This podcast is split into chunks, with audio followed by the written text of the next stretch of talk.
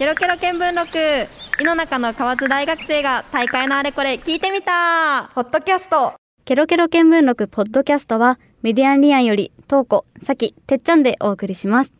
ポッドキャストではケロケロ見聞録のダイジェスト版のほか番組内では紹介しきれなかったお便りを紹介していきます。2部構成で前半では番組のダイジェスト、後半ではお便りを紹介していきますので、ぜひお聞きください。では早速、5月2日に放送された番組のダイジェスト版からお楽しみください。ケロケロ見聞録。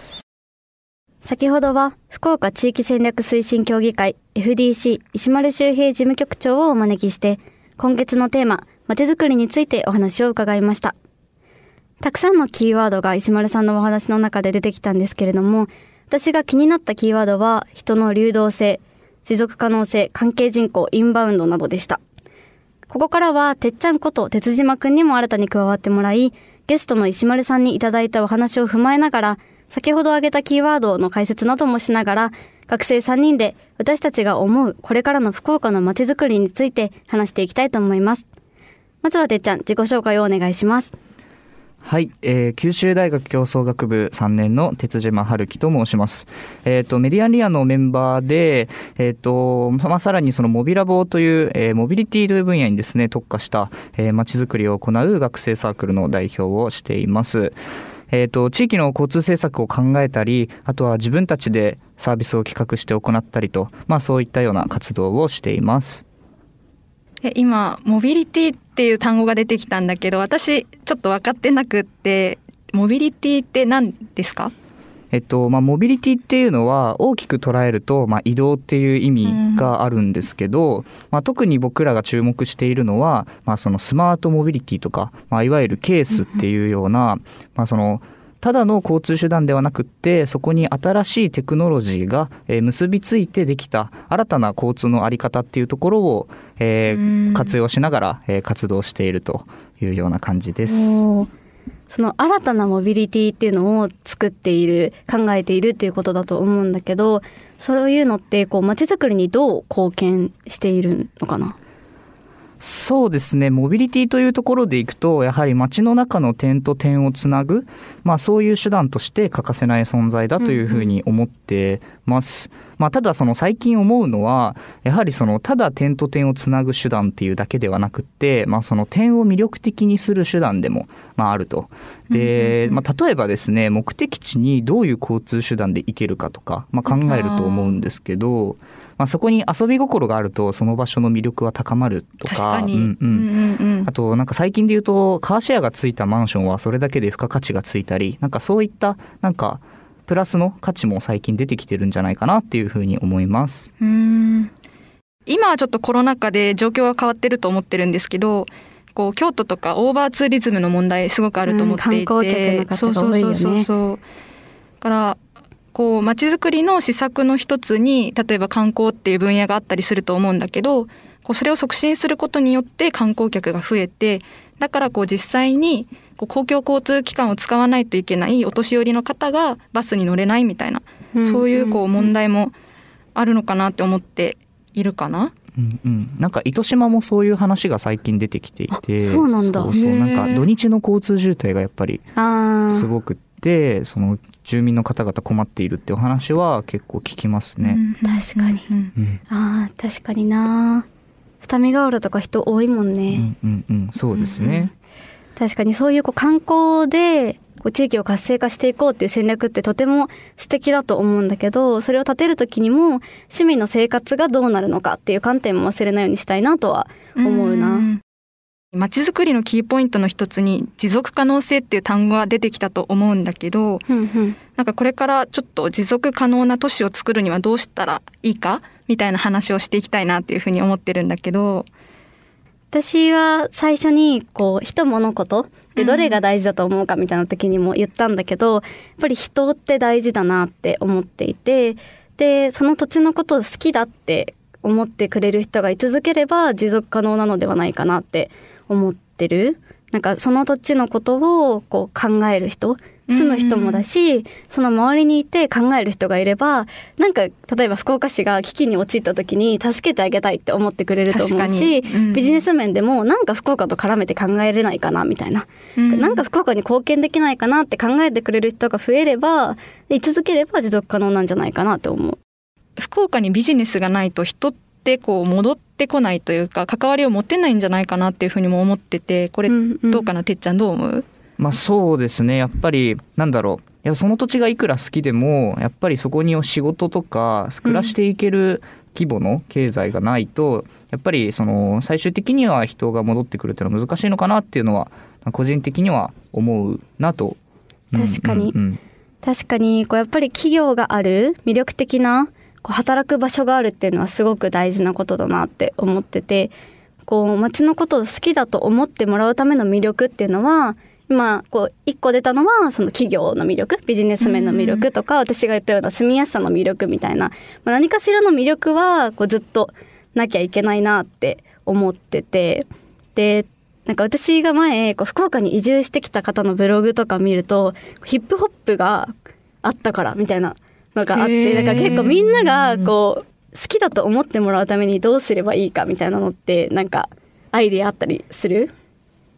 私は福岡めっちゃご飯美味しいと思っててしい。やっぱラーメン食べたいなとか思うじゃん。食べこう東京行った時も博多のラーメン食べたいとか思ったりするからそういうご飯が美味しいっていうことからビジネスが生まれることもあると思ってて例えばこう中洲の居酒屋とかでうんうん。こうノミニケーションじゃないですけどこう飲み会を交わしながら話しながら新しいアイデアが生まれるみたいなことってあるんじゃないかなって思ってます。うんうんうん、なんか僕もよくなんかその飲み会でビジネスが生まれるって話をなんか誰かから聞いたことがあって、うんなんかそういうところで言うとなんか福岡僕すごくいいなって思うのはなんか業種の垣根とかを超えてなんかこういろんな企業がお互いにこう連携をしてなんか街に貢献することを作っていくっていうそういうなんか雰囲気がすごくあるのは僕はなんか福岡にいてあすごくいいなって福岡好きだなって思えるところだなと思います。まあ、ただ今はちょっとコロナがあるのでそこのすごく福岡の一つの強みであったアジアの中心都市みたいなところの魅力が伸ばせないでさっきの飲み屋さんとかも結構厳しいのかなっていう中でこれからどうするのかなっていうのは気になるところではあるよね。こう今までの魅力を活用できない時代になってきた中でこう特に観光っていう視点から福岡を成長させる機会は減ってきてると思うのでこう他の視点も考えていけないうんうん考えないといけないかなっていうのは思う。なるほど。とうこちゃんが言うその観光以外の他の視点っていうのは具体的にはどういうことになる？私は結構こう観光以外でも石丸さんがおっしゃってたような関係人口を増やすっていう手段はあるというかこう観光だと観光に来た人って交流人口って言うんですけどそれ以外のこう定住人口ではない人口みたいなのを関係人口っていうので、はいはい。そういうところを増やしていくのがすごく大事なのかなって思ってて。で例えば関係人口ってこう農家さんのとこに学生が住み込みでちょっと働きに行ってみるとかあとは私もやったことがあるんですけど政策提言を他の都市でやってみるインターンシップみたいなものがあったりとかそういうのって観光よりももっと深い関係性を作れる手段だと思っているのでこうそういう手段で関係人口を増やしていくとこう福岡の魅力がどんどん伝わるので観光がなくなってももっとむしろ深いつながりが作れるんじゃないかなっていうふうに思う。ああいや面白い視点だと思う。とモビリティでなんか関わっていてなんかすごく最近思うのはなんかあの観光ってその非常になんかこう不安定な産業なのかなってめちゃくちゃちょっと思うところあって、えーそれはなんで？なんかやっぱり流行り廃りがあるっていうリスクもあったりとか、まああとはそのインバウンドとかは特に国際情勢に左右されるとか、まあ、あのコロナに限らずそういうリスクはあるのかなって思った時になんかやっぱりそのインバウンドがある前提でその街を成長させるっていうところそこに頼るのはなんか限界があるのかなっていうのは、うん、思う。でまあ、そういう意味ではやっぱりその例えばコロナ禍でいうとなんかお仕事で来る人たちの流れはいははい。ある程度やっぱり続くのかなと思っていて、まあ、そういったところでじゃあお仕事に来る人たちをまあ呼び寄せる、まあ、そのなんていうのかなビジネスハブとかよく最近言われるけれども、まあ、そういったポテンシャルも福岡にあると思うし、まあ、実際になんかあのビジネスハブにしていこうっていう動きもあると思うのでそういうところを伸ばしていけるといいのかなっていうふうに、うん、最近考えますね。うんうんそれで言うとこう最初に話してた天神ビジネスセンターとかって最初誰が何のために作ったかあんま分かんないよねとか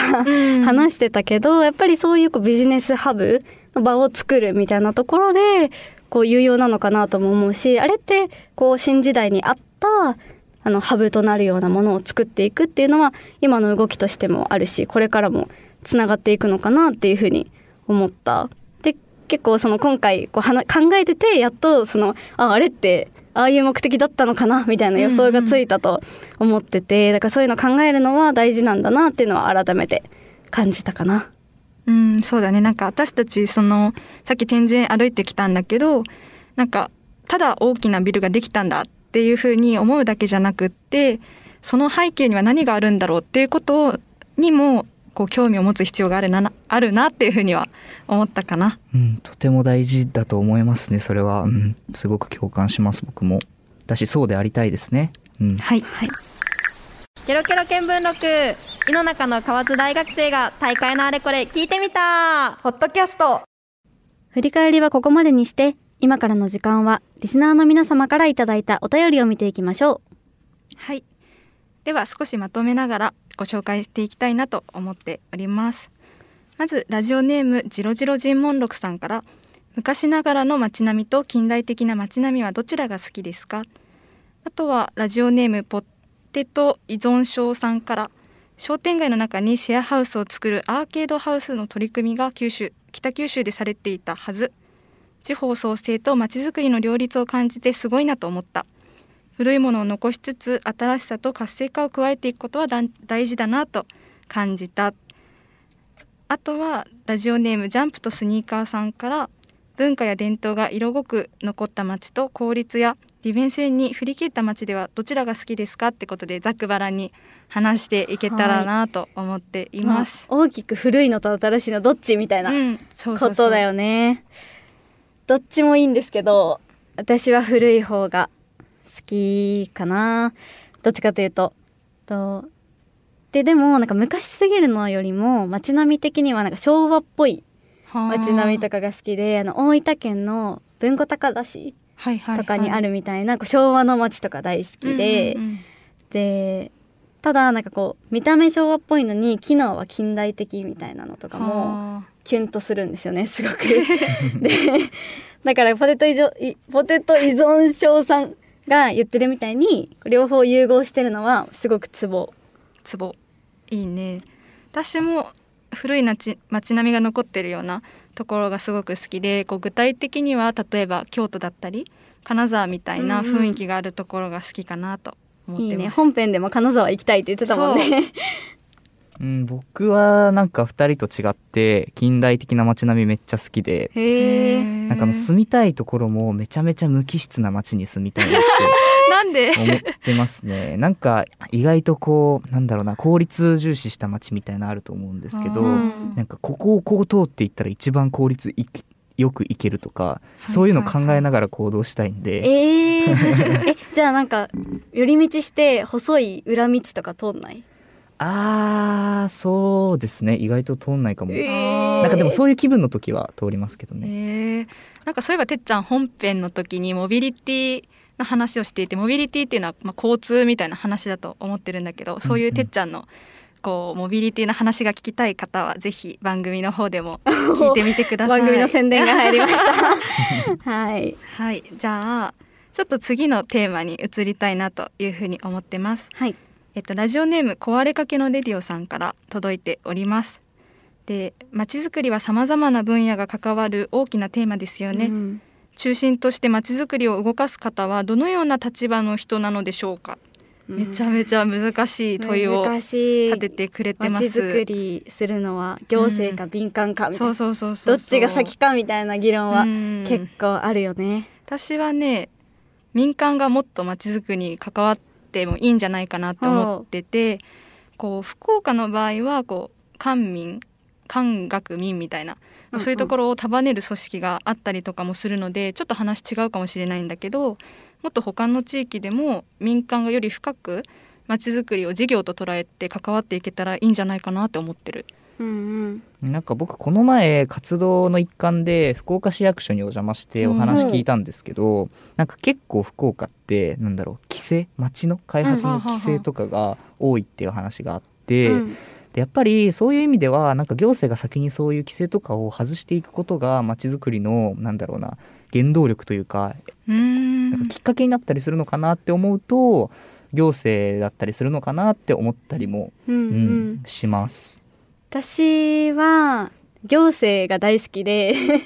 なんか大好きなんか変なんですけど福岡市役所とかめちゃめちゃ好きで結構その行政視点で考えることが好きだから、そっちに寄りがちでで実際さっきてっちゃんが言ってくれたみたいに行政が動かないとできないことってたくさんあるなって思うんだけど、まあ、一方でどっちが先かっていう議論で言うと民間が先なんか変えていくのは民間なのかなみたいな思う場面もあって例えばなんかドローンとかなんかウーバータクシーとかって、はい。はいはいこう法律が追いついてなくて民間が開発してしまったものに急いで法を追いつかせるみたいなケースもあったから民間がやっちゃってそれによって変わるみたいなことは結構あるのかなって思うとなんか順番で言うと民間がゴリゴリ変えていくのかなみたいなのは思う。結構まあ事例にもよるのかなっていうか、ケースバイケースではあるのかなと思うんだけど確かにこうどちらもあるなっていうふうには思ったかな。うんなるほどそしたらちょっとまちづくりとはちょっと異なるテーマの話に移りたいなと思ってるんだけど、はい、次ちょっと学生パーソナリティへの質問がいくつか来ていたりとかしたのでそのことについて紹介していきたいなというふうに思っています。でラジオネーム松本伊代館さんから届いております。初めて聞くので楽しみです。小さい子供がいますが皆さん小さい時の習い事何してましたか？っていうふうに来てます。小さいお子さんがいらっしゃるんですね。うんなんかほっこりしますね。ね。これから習い事始めるのかな、ああいいね。